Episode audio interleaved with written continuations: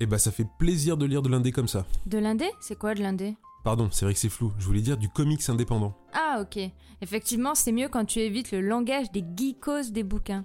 Bah désolé, euh, quand je discute avec toi j'essaye d'éviter mais c'est pas facile. Et c'est quoi alors ce comics indépendant? Ça s'appelle Bitter Root, c'est un comics de David F. Walker et Chuck Brown au scénario et c'est dessiné par Sandford Green. Mhm. C'est sorti chez iComics en début d'année, ça se passe dans les années 20. Oui, tu peux dire de nos jours aussi. hein. Non non, les années 1920. Ah ok. Ça se passe dans les années 20 et on comprend dès les premières pages que quelque chose de bizarre se passe dans les rues d'Harlem. Il y a des monstres transformés par la haine qui sévissent et qui répandent la peur. Mhm. Il y a une famille qui combat ces monstres, c'est les Sanjuri. Ils traquent les monstres et essayent de les soigner en leur injectant des remèdes faits à base de racines et d'autres trucs un peu bizarres. Des racines? Ouais ouais, des racines. La famille Sanjiri est vachement liée à la culture du vaudou, la magie des racines, etc. Tout le comics est très très inspiré par les légendes afro-américaines. D'ailleurs, quand je te dis années 20, des monstres transformés par la haine, la culture afro-américaine, tu captes pas tout de suite quel va être le sous-texte de ce comics?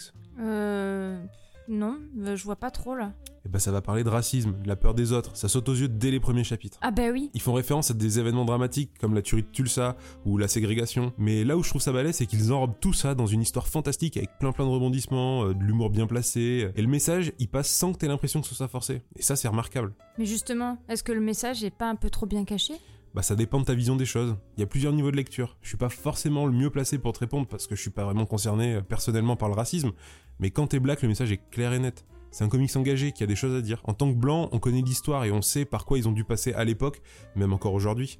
Et donc forcément ça résonne en nous. Cette culture de la haine bien dégueulasse est super bien retranscrite dans ces monstres qu'il faut soigner. Et il faut les soigner Et pourquoi pas tout simplement les éliminer? Bah c'est une bonne question, encore une fois, c'est une solution, mais est-ce que c'est la bonne? Je suis pas sûr. Ils abordent toutes ces questions dans le comics. La famille Sanjiri n'est plus soudée comme avant apparemment, et ils ont chacun leur technique, les soigner pour certains, les exterminer pour d'autres. En fait, euh, les monstres et tout le reste, c'est juste un prétexte pour mettre les lecteurs face à la réalité. Exactement. Mais l'histoire est pas nulle pour autant, elle est même super bien. Et d'ailleurs, est-ce que la bande dessinée et puis l'art en général, c'est pas mettre les gens face à une perception de la réalité? Oula, Alex le philosophe. Bon, et t'as vu les dessins, c'est pas mal hein? Oui, à première vue, ça a l'air pas mal. C'est un peu chargé quand même. Bon, je peux pas dire le contraire. D'ailleurs, certaines fois, ça nuit un peu d'ailleurs à la compréhension des pages. Mais on s'habitue. Je connaissais pas du tout le dessinateur avant de lire ce comics et euh, il a des belles figurances sur certaines pages. Mais si seulement le rythme de travail des Américains était un peu plus tranquille, il pourrait faire des trucs encore plus fous, je pense. Bon, t'as bien aimé donc. Bah, carrément. Et tu sais quoi, j'ai beaucoup aimé les bonus aussi. Les éditions iComics ont rajouté tout ce qu'il y avait dans les singles en version originale. C'est des articles qui traitent du racisme en Amérique, écrits par des universitaires qui travaillent sur le sujet. C'est super intéressant. Ça à mettre entre toutes les mains donc. Ouais, et même de ceux qui devraient prendre une petite tisane au jus de racine.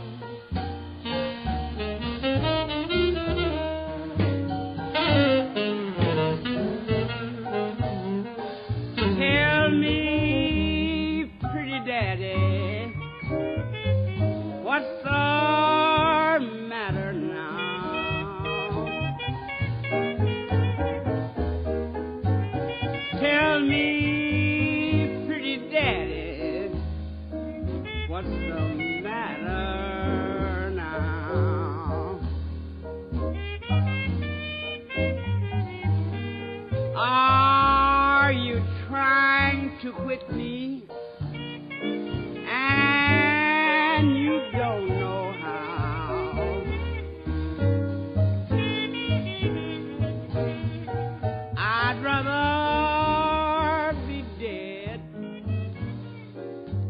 Mary.